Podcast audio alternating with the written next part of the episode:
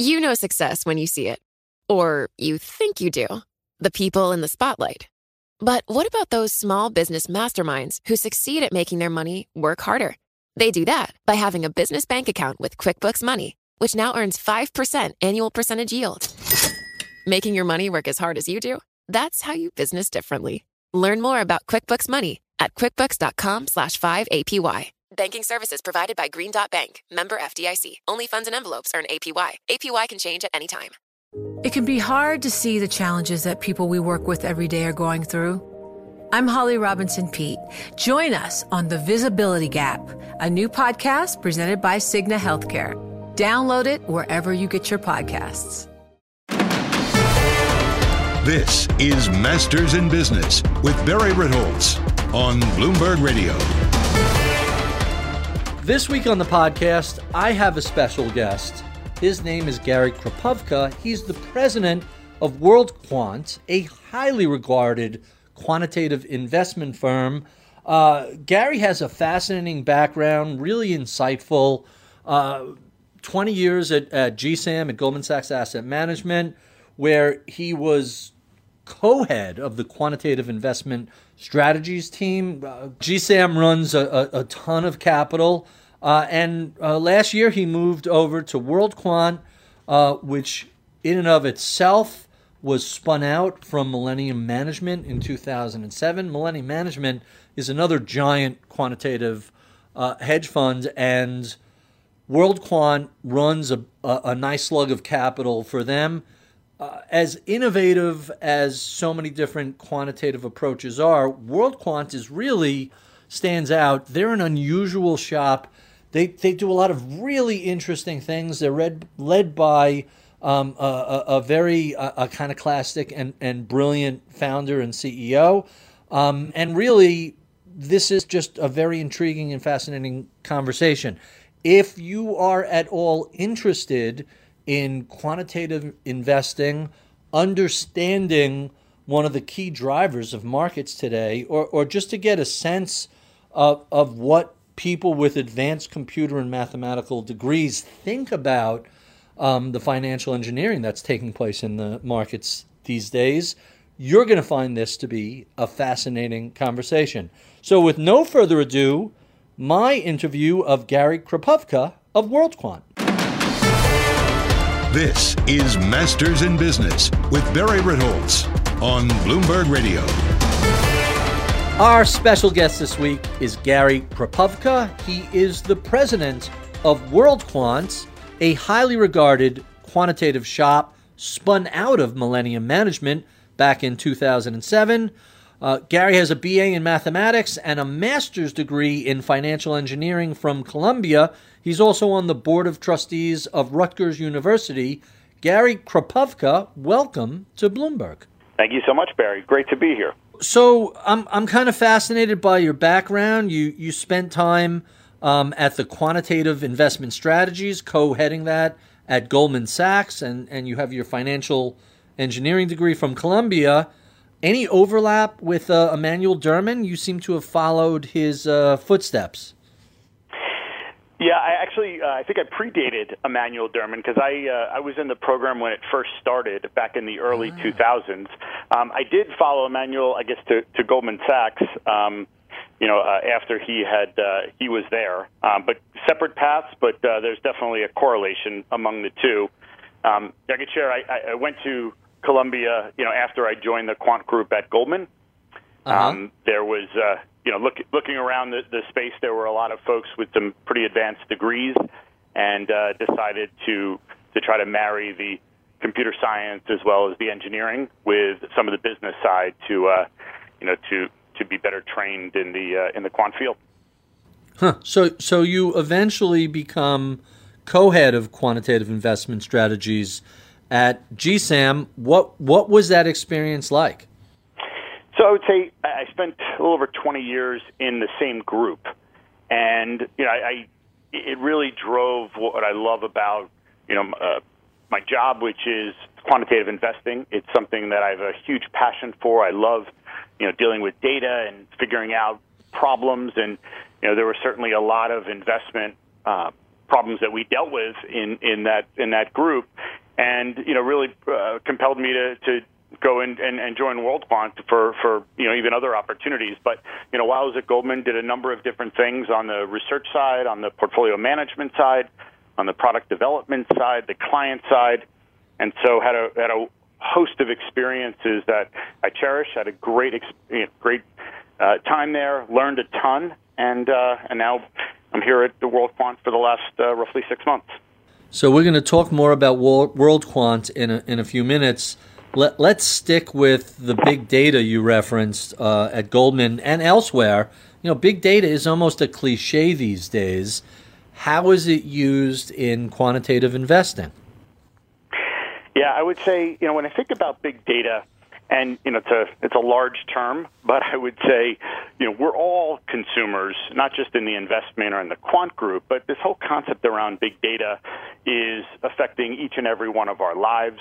We're all trying to have an have an information edge. We're trying to make better decisions. We're trying to you know utilize as much data to to make informed decisions of where we're spending our time, whether it's things like going on vacation or you know figuring out where you what restaurant you want to go to and so, you know, the world has moved beyond things like Zagat's um, and really trying to understand the idea of there's a lot of things uh, that will provoke what you want to do or where you want to spend your time and where do you want to invest in. And so this whole concept of big data is really to take, you know, anything and everything that may be applicable to a company and try to learn from it. And so, you know, there's just this massive amount every time we click on something, every time we move. There's all this data that's being captured. And really, you know, one of the great things about being a quantitative investor is that we have tools and techniques to take all this awesome amount of data which comes in many forms, and I could touch on that. But it comes in many forms and convert that into some insight or some informational edge that helps us predict companies or you know a particular asset class. So this whole concept of big data absolutely here to stay. I'd say it's much broader than the investing business. It's happening you know all of our lives. We're all sitting with you know with phones in our pockets that have massive amounts of information, and so really the goal of, of all this big data is to create an informational edge, to know something that maybe somebody else doesn't, or um, you know, or to be able to leverage that in in you know pursuit of learning something else. So give us give us an example. How can you use a data set uh, specifically to identify opportunities that other people that aren't looking at that data might miss? Sure. So I, I think you know, there's there's tons of data out there that you know one can glean. We could take an example of you know looking through um, analyst reports, and you know a lot of people read analyst reports, and so you know things you can do is try to pick up on their sentiment, and so how are analysts starting to change their mind about a particular company? You know, is a pretty common example of you know figuring out how you know you can train a computer to read all of these words that some of these analysts are putting together. Um, that might be one example. Um, looking at you know what's in the newspaper and trying to gauge sentiment around you know what's popular and maybe what topics are interesting and what companies may be related to those topics and are those topics trending positively or negatively those are some examples of of ideas where you know there, there's something out there that you know not is com- may not be coming out of a company's financials, but it's something that's happening around the company that might be impactful. So, you know, those are two examples of of items that you know you'd constitute as big data because you're looking at massive amount of whether it's research reports or news articles to kind of get a gauge of can I have a better picture of that company's fortunes. And I would say, you know, one of the things that we do at WorldQuant is, you know, there's not just three ideas or five ideas. There's millions of ideas of ways to to navigate and have a a view on a company, and, and big data affords us the opportunity big data along with some you know some great analytical tools to be able to you know kind of have views on particular companies. Huh. So so how does that play into things like smart beta or factor based approach? Is is that something that you can apply um, large data sets towards identifying new variations on?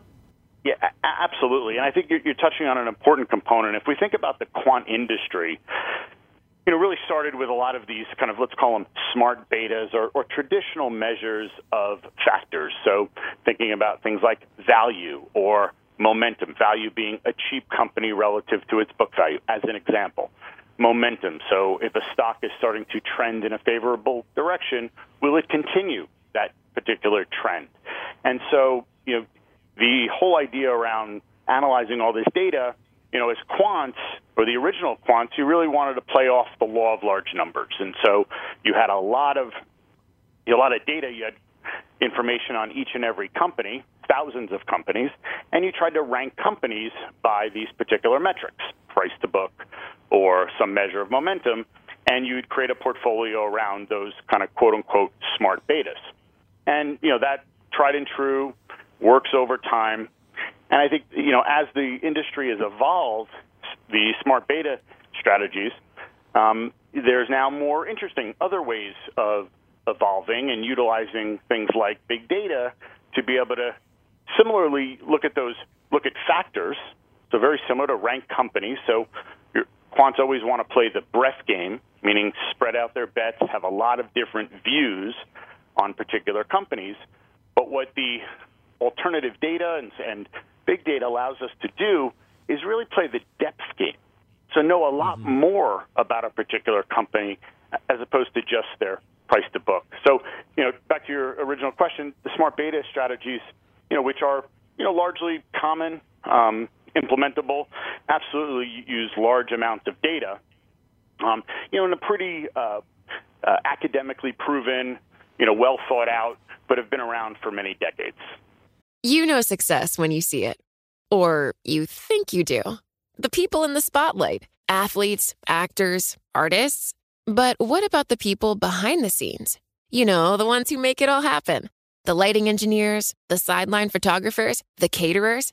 They're small business masterminds. And if there's one thing they have in common, it's making their money work harder. That's why they have a business bank account with QuickBooks Money, where they are now earning a generous 5% annual percentage yield. Yes, 5% APY. Making your money work as hard as you do? That's how you business differently. Learn more about QuickBooks Money at quickbooks.com slash 5APY. Banking services provided by Green Dot Bank, member FDIC. Only funds and envelopes earn APY. APY can change at any time. So, so one of the phrases I, I've been reading about is a variation of that, customized beta. What what is hmm. customized beta?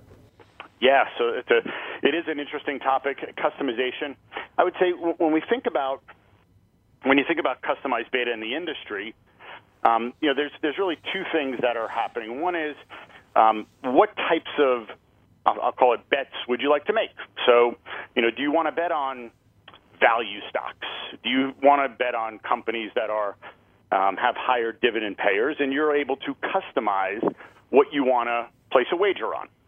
Um, the other part of the customization, which continues to be a pretty interesting trend in the industry is there are certain ESG factors that one may want to hold near and dear and want to have companies in their portfolios that express their the beliefs that they you know have and want to express. So for example, you know, I don't want to invest in tobacco stocks or I don't want to invest in, you know, something that is going to negatively impact the environment. And so you can you know, with quant tools, you can figure out, okay, what are those companies or how do they fall into those categories, whether it's an industry or the percentage of revenues a company is going to get from, you know, let's say emissions, um, and then be able to cr- create a portfolio to identify, you know, whether it's a factor bet around value or momentum, and or um, you know different types of exposures that they want. So, for example, things like tobacco or or emissions. So you can customize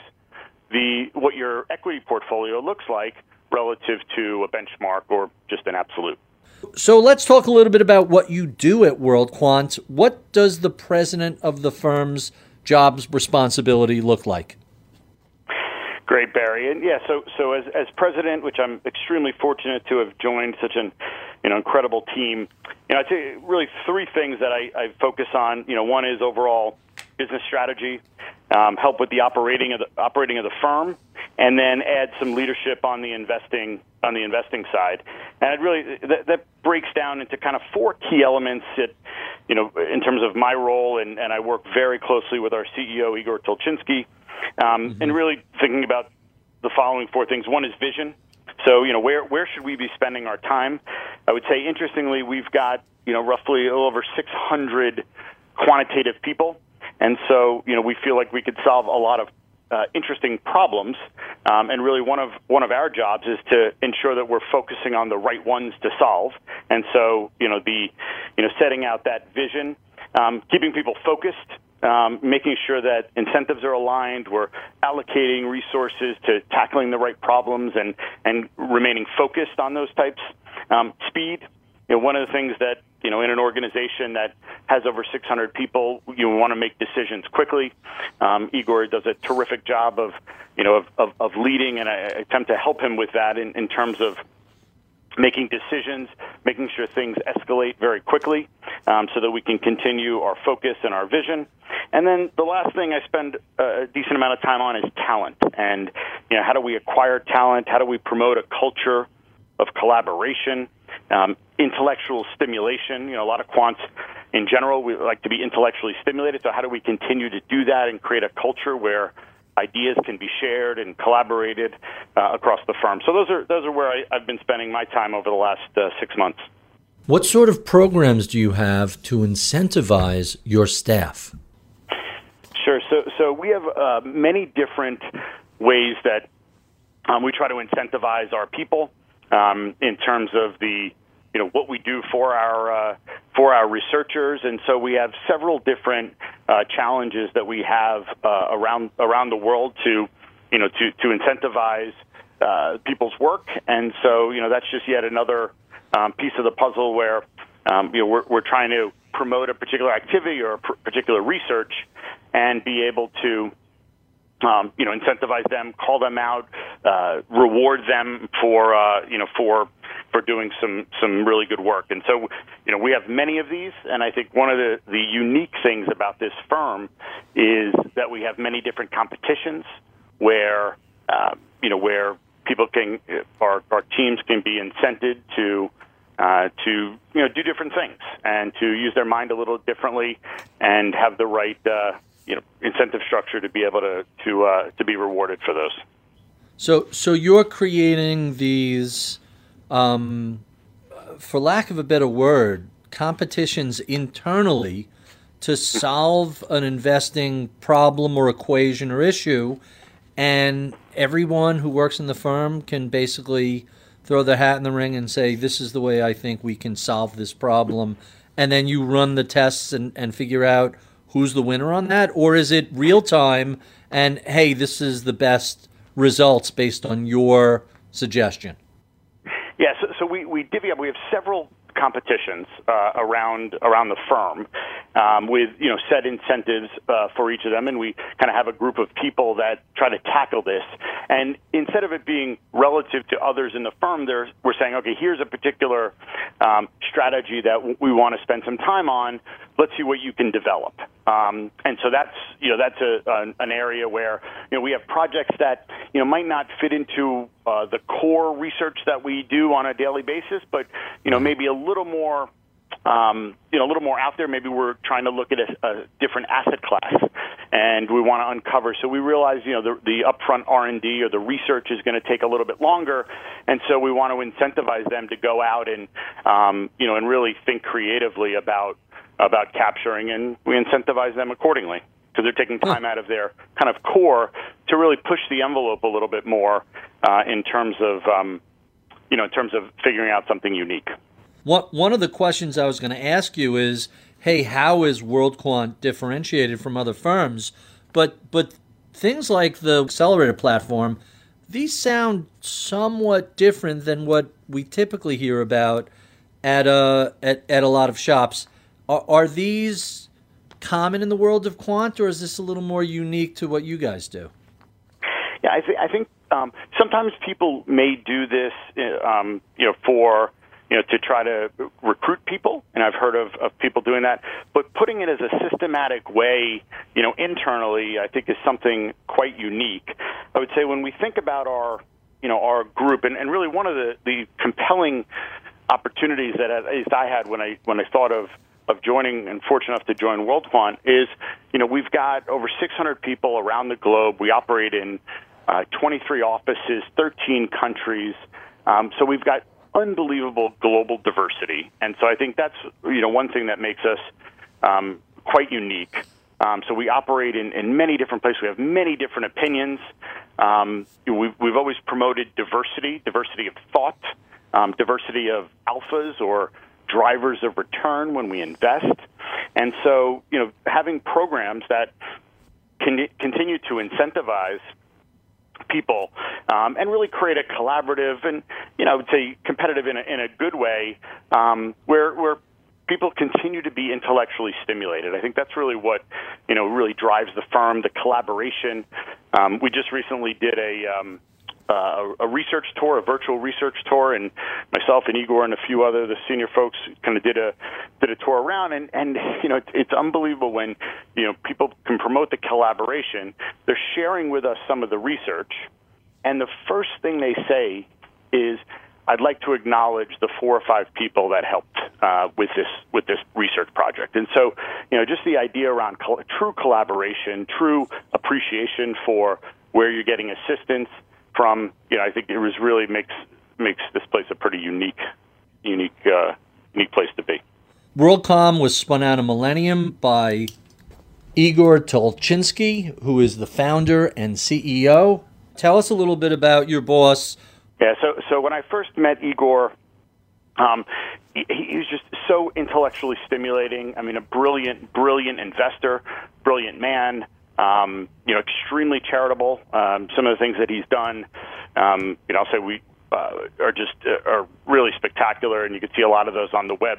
Um, he's written some really interesting books, and just his vision, his ability to articulate, um, you know, where we're going, uh, and and and collaborate very well.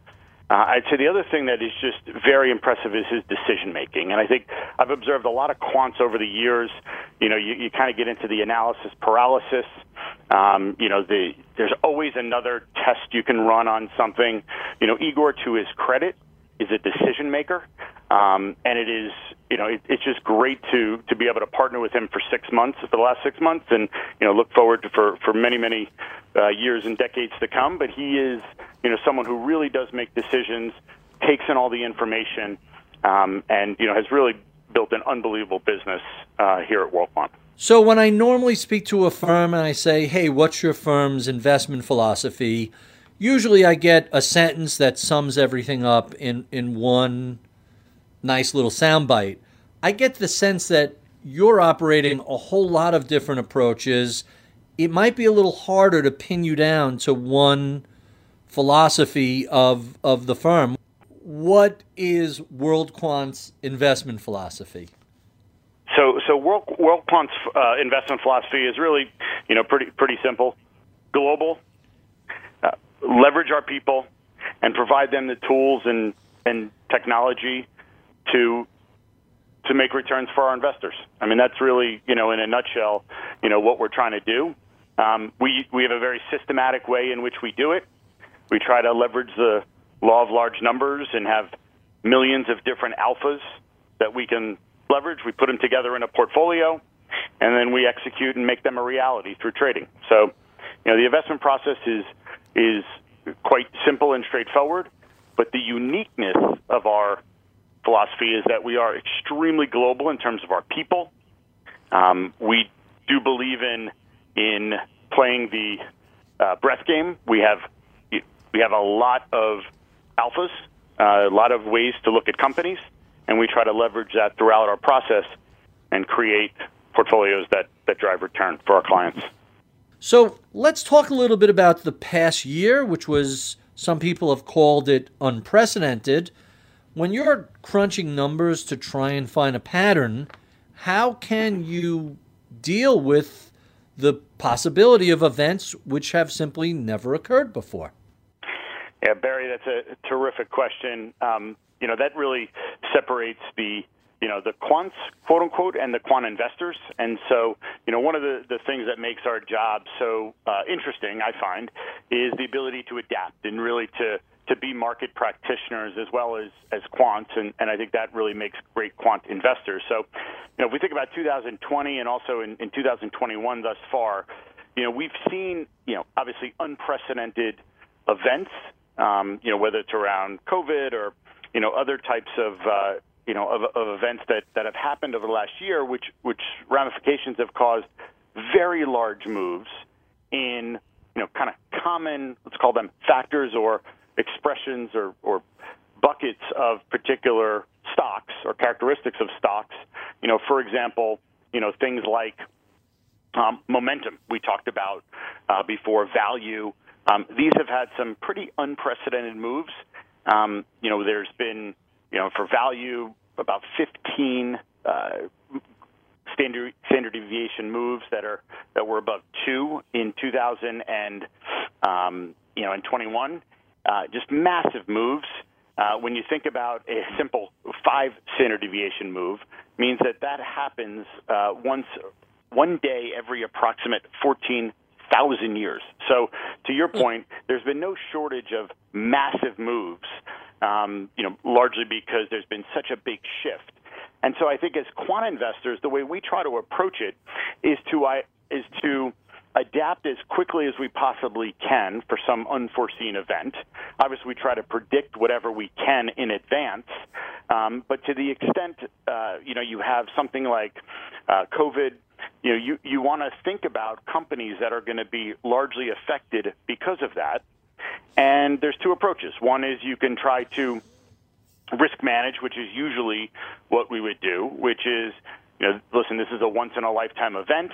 Let's try to immunize our portfolios from those. So whether, you know, it's a it helps or hurts stocks. Let's try to immunize ourselves. And the other is to say, okay, let's try to get a sense whether there's going to be some type of trend here, or there's some you know ability to to create alpha or some excess returns um, when these events happen. So, you know, you could think about binary events, so things like elections that have happened um, and what the ramifications are. You could think about things like trade. Um, you could think about companies' exposure to, you know, things like Bitcoin when they announce, and what do you do about it? And so, you know, we think about the world in characteristics, so we call them factors. And so you can create these quote unquote factors and say, I want to have a portfolio that whether those factors do well or poorly, I'm, my portfolio will not be affected. So that's really the way we've we've thought about a lot of 2020 and, and 21. And our investment team has just done a terrific job of being able to navigate that and identify some of these risks that they haven't seen before. We try to codify it in a systematic way and then focus our attention on you know on really where we believe we can make money, um, and that's a lot of these, these millions of alphas that we you know believe have been time tested for for years. So that's how we think about you know dealing with some of these unprecedented moves that we've seen in you know things like short interest and momentum and value that have happened over the last you know 12 months or so. You know success when you see it, or you think you do. The people in the spotlight athletes, actors, artists. But what about the people behind the scenes? You know, the ones who make it all happen the lighting engineers, the sideline photographers, the caterers. They're small business masterminds. And if there's one thing they have in common, it's making their money work harder. That's why they have a business bank account with QuickBooks Money, where they are now earning a generous 5% annual percentage yield. Yes, 5% APY. Making your money work as hard as you do? That's how you business differently. Learn more about QuickBooks Money at quickbooks.com/5APY. Banking services provided by Green Dot Bank, member FDIC. Only funds and envelopes earn APY. APY can change at any time. Huh. So, so I'm intrigued by the concept of of something um, that's so many standard deviations away from the norm that it's really a one in a fourteen thousand year event. Those sort of tail risks how can we anticipate them on a quantitative basis? And, and more specifically, um, think back to January 6th and, and the attempted insurrection in the U.S. Capitol. How, how can you quantify that? And we've learned since that that actually came pretty close to, I don't know if I would call it successful, but, but pretty close to having the rioters access um, various people in Congress, maybe even the vice president. How, how do you factor that into to your um, analyses? Yeah, so, so I would say, you know, I'll, I'll take it up a step in, in terms of just in general how we think about it. It, it. but it's really about you know trying to identify uh, things that will impact um, companies and you know what what are the ramifications and and I think that's really the way we try to to think about that. So you know in that specific case.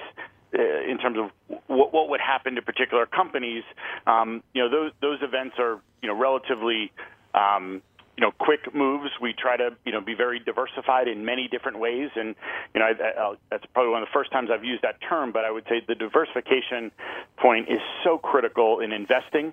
Um, whether you're a quant investor or you're any type of investor, it's, it's definitely an extremely helpful um, attribute when you have events like this occur. And so, you know, creating, you know, different ways to look at risks um, as quickly as you possibly can and adapting a portfolio, you know, we think leads to, you know, very successful outcomes in the long run.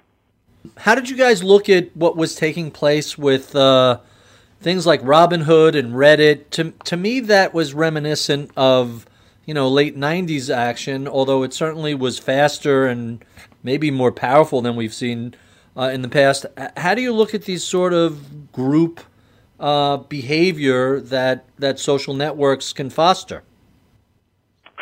Yeah, again, we um, so so I think we look at it in terms of you know from a from a liquidity standpoint. You know, what what are the you know how is this affecting the amount of the amount of uh, ability to trade our securities. Um, you know, we, we really do try to minimize. I mentioned earlier, we, we try to minimize the amount of risk we take from any particular factor and, and things like you know short interest is something that you know is a is a pretty common factor that you know folks um, like us would would try to identify and, and minimize um, our you know how, how much our, our stocks will move because of that. Um, I would say you know big picture thinking about liquidity. You know, obviously there there is a big retail you know retail input um, to liquidity. They tend to you know trade at trade, you know, stocks that are that are relatively cheap in price. Um, you know, and I think there's some you know some pretty interesting data around that. I would say for you know for our purposes, you know, we look at things like liquidity and depth of market and how that's being impacted. And I would say over the last 12 months you know, interestingly, the, the world of market microstructure has gotten pretty complicated. You know, to the extent you could trade, you could trade, you know, a ABC stock in 40 different venues in the U.S. Mm-hmm. is interesting enough. You know, it's across 16 different exchanges, or roughly about 16 different exchanges. And so, you know, we spend a lot of our time looking at things like volumes and spreads and, and overall liquidity um, and so that's really where we see, um, you know, those effects. And, and I would say, you know, it looks like over the last 12 months, it's been a pretty rocky, um, you know, rocky area. But you know, we're pretty much back to, you know, kind of pre-pandemic levels when I think about quote sizes, bid-ask spreads, um, you know, for for S&P type names. So, it looks like things are kind of getting a little bit back to normal in terms of of market liquidity, depth, and, and spreads. So you mentioned value earlier. Uh, I think this is up until this quarter.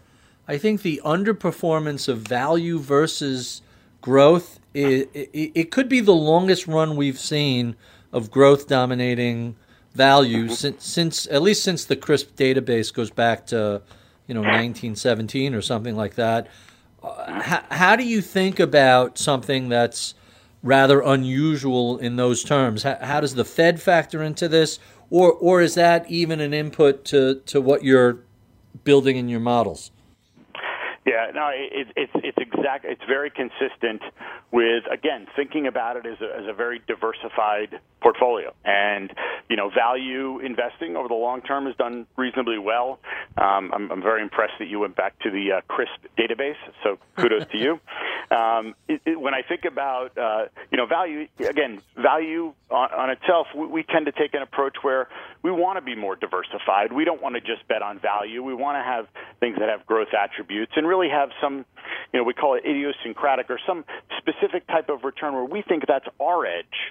And and in terms of other types of factors like value or growth or low volatility, um, those are something that we want to have a very modest amount of exposure or you know we really don't want to we don't necessarily make a lot of money on that particular aspect because it's very common and it's also subject to right. very sharp moves. And so, you know, we aim to have a little bit more consistent, persistent results. But to your point, you're right. This is it's been an unbelievable um, challenge for value. We've we have seen a little bit of a turnaround, um, you know, since since the election. Um, and so, you know, value has started to do a little bit better.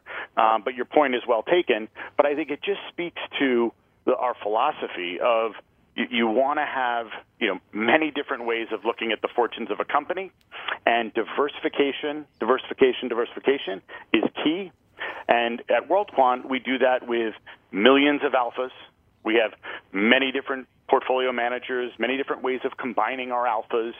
And so, you know, we kind of live and breathe from diversifying of our people to our alphas, to our portfolio managers, and then to our execution. So again, I think you know your observation is spot on, and I would say we, we as a as a group try not to take too many bets in one place. Huh. Interesting. You know, you mentioned certain strategies are popular, and I, I can't help but think back to the um, quake that took place about eight years ago, where a lot of quantitative strategies were very similar at different shops, and, and we saw what had become a, a fairly crowded trade. Maybe it's a decade ago. It's even longer ago. What What do you make of that?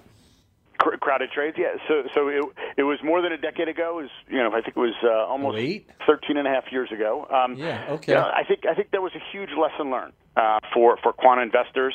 Um, I think it was a period where uh, you know there was uh, you know some some shops had a fair amount of complacency where they didn't continue to use their research. There was more into there was um, you know there there should have been a lot more pushing in terms of research. And and I think you look back and you saw events that you know for a number of reasons. One is there was a fair amount of leverage in the system. And so you're able to amplify your returns with leverage.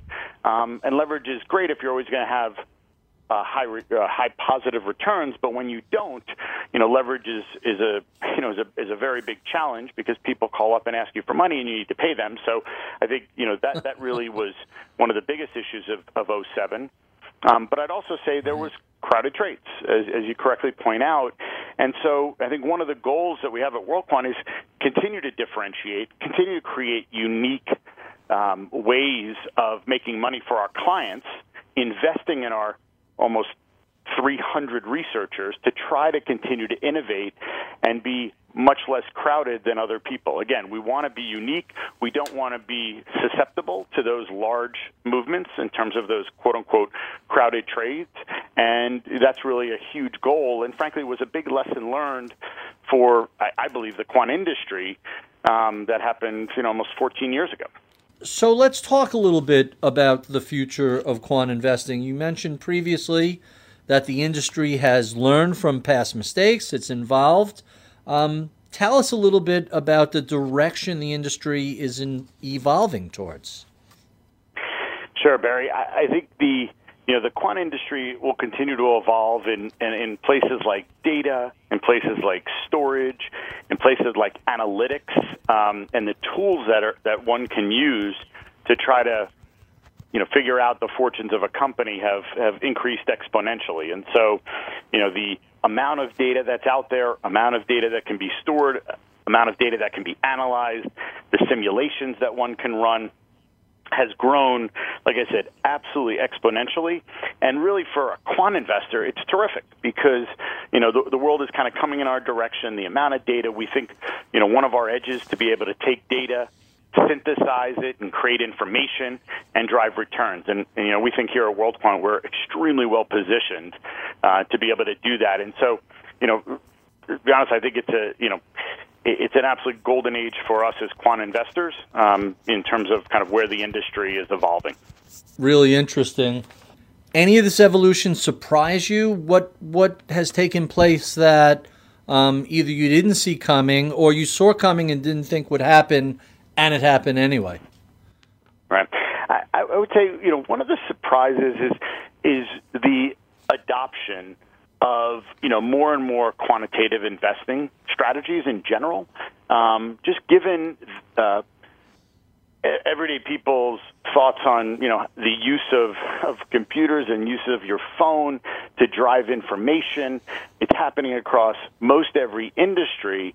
I guess I'm I'm surprised, happily surprised, that more and more kind of investment folks aren't employing more and more quantitative strategy. Good for us from where we sit, but I'm just surprised. You know, I think everybody wants to you know, if you're at a dinner party or you're asked, you're getting asked a question, it's got to be empirically backed. That you're going to look it up as quickly as you possibly can, and you want to test that there, whatever someone said, whatever hypothesis. Um, you know, and there's there's a lot of skeptics, and they can be proven yay or nay very quickly.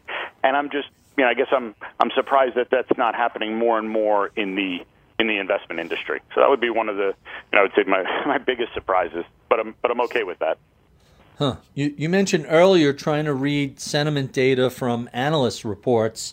Uh, I've read about firms trying to actually scrape uh, market wide sentiment data off of social networks like Twitter. Uh, what, what does that look like? And, and can you really find an investable edge from the 280 characters of millions of people who know um, relatively little uh, although they may not know that they know relatively little. What what signal is in all that noise? Uh, sure, Barry. I, I think you're, you're touching on a really important component as you think about all this alternative data. You know, it's it's what do you do with it, and, and how do you utilize it? And I think, you know, a, a diversified approach of using things like satellite images, uh, using things like social media, um, you know, can be quite impactful. You know, some of which might be very, very short run. Some of it might have more longer term, you know, ramifications. Things like credit card transactions, web clicks.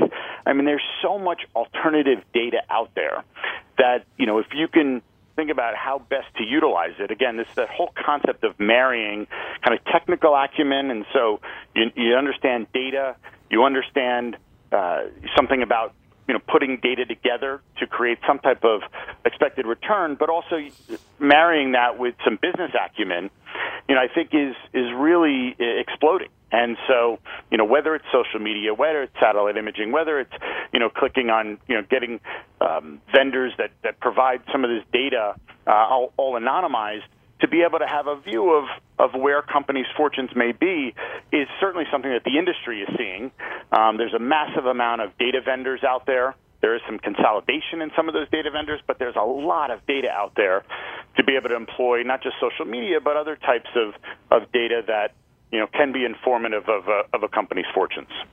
Yeah, I've been kind of fascinated by the satellite data and how granular it can get, not just tracking ships carrying goods or oil around the world, but how deep the ships are sitting in the water that gives some insight as to how are they f- traveling full, half full, three quarter. That, that that's just astonishing stuff.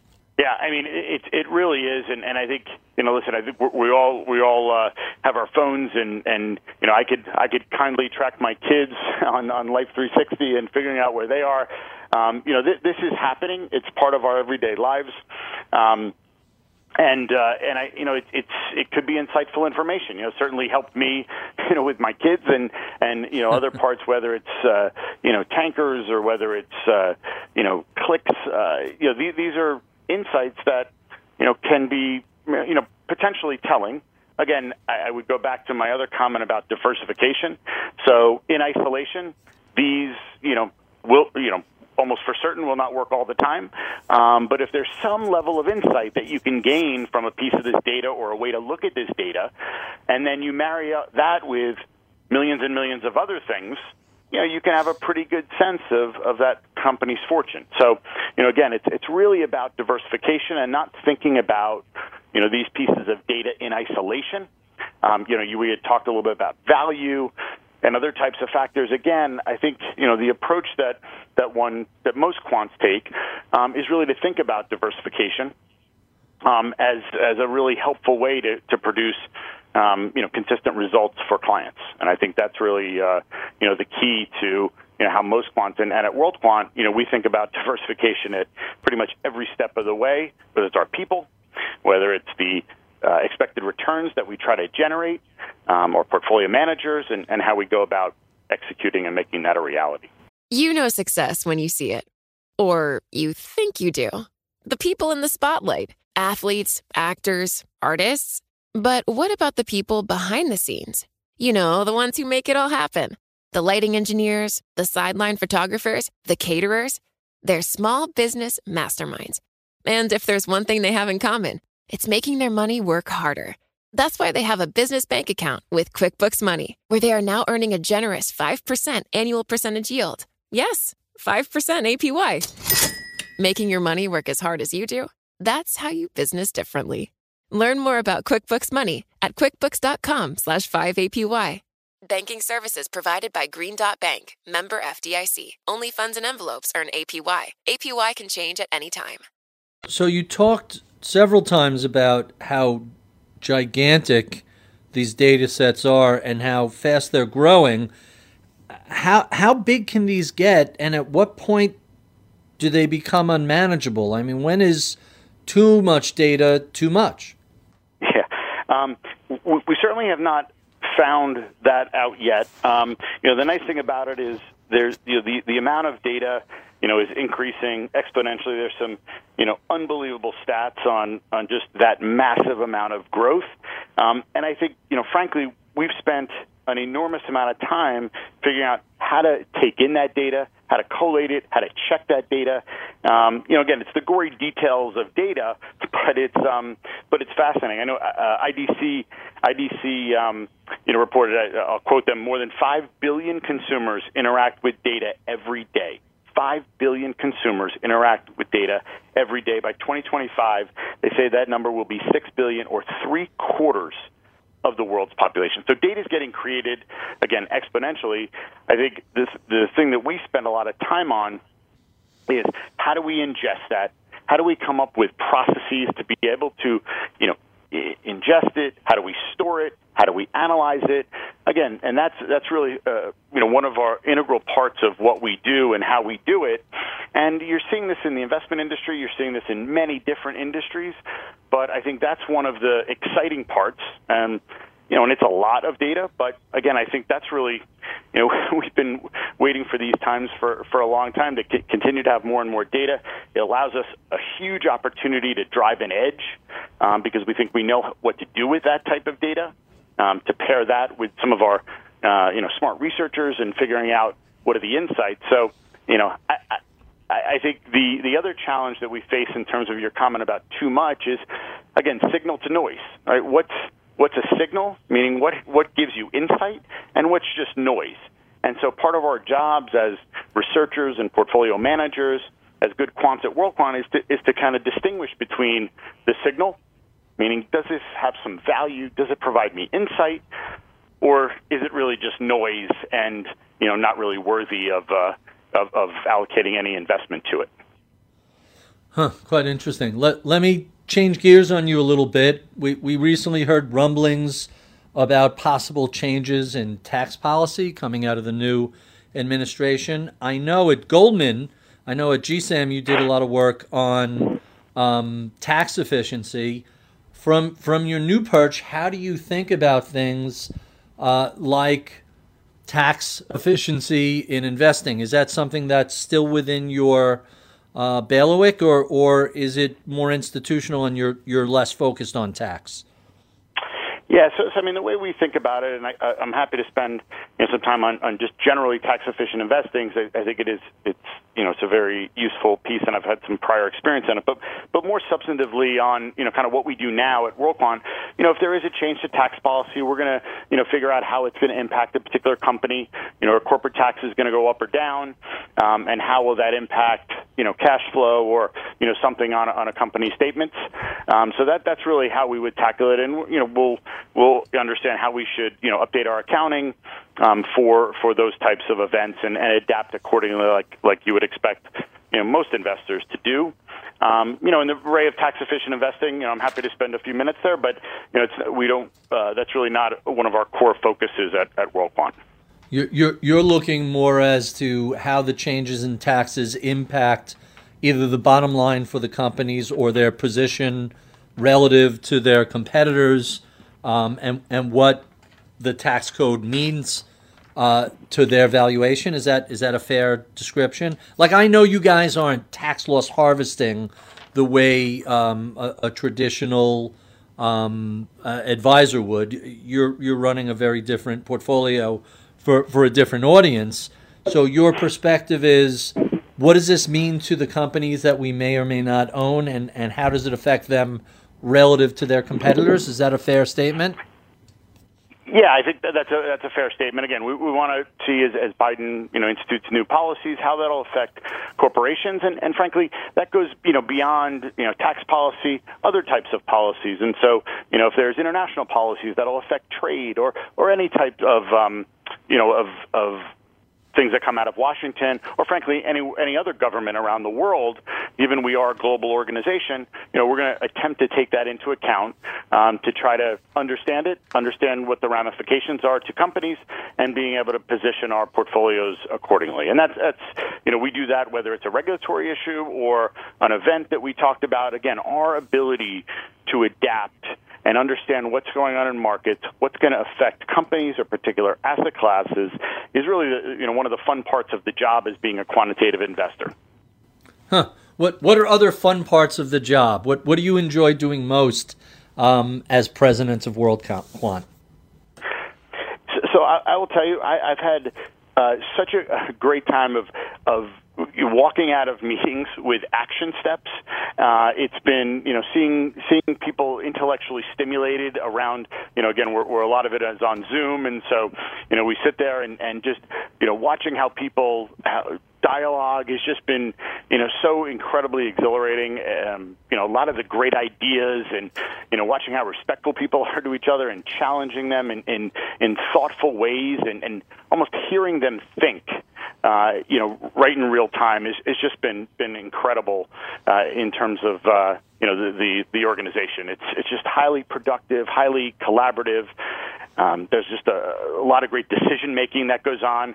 We just recently did a um, you know research offsite where we just walk through and have many many decisions. We pride ourselves that you know we're very action oriented, and so uh, you know that's been you know some of the fun things that uh, that I've been fortunate enough to uh, you know to observe in my in my six months. Let me jump to my favorite questions that I ask all of my guests, starting with. What are you streaming these days? Give us your, your favorite Netflix or Amazon Prime show or any podcast you might be listening to. What what's keeping you entertained? Sure. Um, I would say uh, been a bit of fan of House of Cards. Um, my daughter and I watch Million Little Things. Um, Joe Rogan's interviews with Elon Musk are are, are pretty uh, pretty impressive, and I would have to say, you know, one of my favorite videos is a four minute and thirteen second uh, Jason Garrett speech as he talks about uh, One World Trade Center. It's just it's an amazing video that, you know, all my friends uh, get a text from me on a pretty regular basis. Just just level sets. It's a it's a great video. Huh, really interesting. Uh, tell us about your mentors who helped to shape your career. Sure, I would say uh, you know my dad uh, had unbelievable work ethic. Um, he was a six day a week guy. Um, one of my, my first bosses was uh, was a guy named Gus Economos, who unfortunately passed away in 9/11. Um, but you know was was was able to balance enormous credibility or industry credibility with a sense of humor. And uh, you know, he used, always used to tell me, "I may have taught you everything you know, but I didn't teach you everything I know." And I always, I always think that's a pretty funny, uh, funny quote. But uh, you know, and, and, the, and the last ones I would say on the quant space is uh, two gentlemen, and Bob Jones and Don Mulvihill. Bob was the the founder of the the GSAM uh, you know, quant equity business back in the day, and you know, taught me a lot and really helped shape my career and my interest in quantitative investing. And then Don was a you know an age-old colleague and boss of mine that you know really taught me a tremendous amount about um, investing and dealing with clients, and you know, two two great early role models that I had had uh, in the industry. Hmm. Quite quite interesting. Tell us about uh, some books. What you, what are some of your favorites, and what are you reading right now? Sure. So, uh, some of my favorites, especially since I had a decent amount of time, you know, between uh, between taking on the role at, at WorldQuant, um, you know, I was able to read uh, David Rubenstein's How to Lead, which I thought was just terrific. Um, Satya had the Hit Refresh, which I thought was quite good. I was also able to to read uh, our books from our CEO, who has uh, two good ones, Finding Alphas and The Unrules. So I got to plug those two. Those were quite quite good and just interesting ways of thinking. Um, and then the one I'm reading now, which I think is a pretty cool book, it's called Outrageous Good Fortune. It's about a guy named Michael Burke. Um, football hero UPenn, CIA agent, overthrew a communist government, um, ran intelligence for Eastern Europe, uh, ran Br- Ringling Brothers uh, Circus. He was the executive at CBS Sports, president of the Yankees, and president of MSG. So, talk about a pretty packed life. But that book's uh, called "Outrageous Good Fortune." I'm in the middle of that, and it's uh, it's pretty amazing. Really, really quite interesting. What sort of advice would you give to a recent college grad who was interested in pursuing a career in quantitative finance? Hmm. Um, I would say to to those that are, uh, they're, they're, first of all, they're welcome. Uh, we'd love to see them. Um, I'd say enjoy the journey. Uh, substantively network. I think you learn so much from asking a lot of questions about what people do and how they do it. Um, be a sponge. Um, surround yourself with some really smart people um, that are equally driven. Um, and then, you know, the, the last thing I would say, for, particularly for quant investors, is you know marry the how and the why. And what I mean by that is, you know, a lot of people either have the correlation understanding or the causation understanding. Correlation they understand the, the math behind it.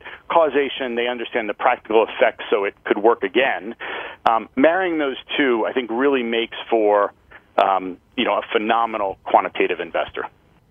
Huh. Quite quite interesting. And our final question: What do you know about the world of quantitative investing and trading today that you wish you knew 20, 25 years ago when you were first starting out?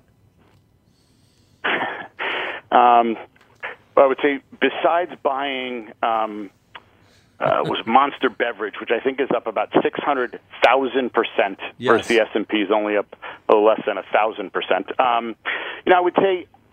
I would say there's there's really nothing I would want to know in advance, and I, and it might sound a little weird, but I, I think it spoils the excitement. I mean, one of the great things about being in this quantitative business, or really finance in general, is just the explore, exploration, the quest for learning. That's something that has driven me, you know, in my career that I've, I've truly enjoyed, and and knowing, you know, stuff would, uh, you know, would, would kind of spoil that journey. And so, you know, I, I the hiccups that I've had across the around the years and and the successes, I think, uh, have made the journey awesome and you know, I'd, I'd, I'd say respectfully, no thanks on uh, on you know the other pieces because it wouldn't have made the journey as fun. We have been speaking with Gary Chropuvka. He is the president of WorldQuant. If you enjoy this conversation, well, please check out any of our previous almost 400 prior conversations. You can find those at iTunes, Spotify, wherever you feed your podcast fix. We love your comments, feedback, and suggestions. Write to us at MIBpodcast at Bloomberg.net. Sign up for my daily reads at Ritholtz.com. Check out my weekly column on Bloomberg.com slash opinion. Follow me on Twitter at Ritholtz. I would be remiss if I did not thank the crack team that helps put these conversations together each week. Nick Falco is my audio engineer. Michael Boyle is my producer. Atika Valbrun is our project manager. Michael Batnick is my head of research. I'm Barry Ritholtz. You've been listening to Masters in Business on Bloomberg Radio. It can be hard to see the challenges that people we work with every day are going through. I'm Holly Robinson Peete.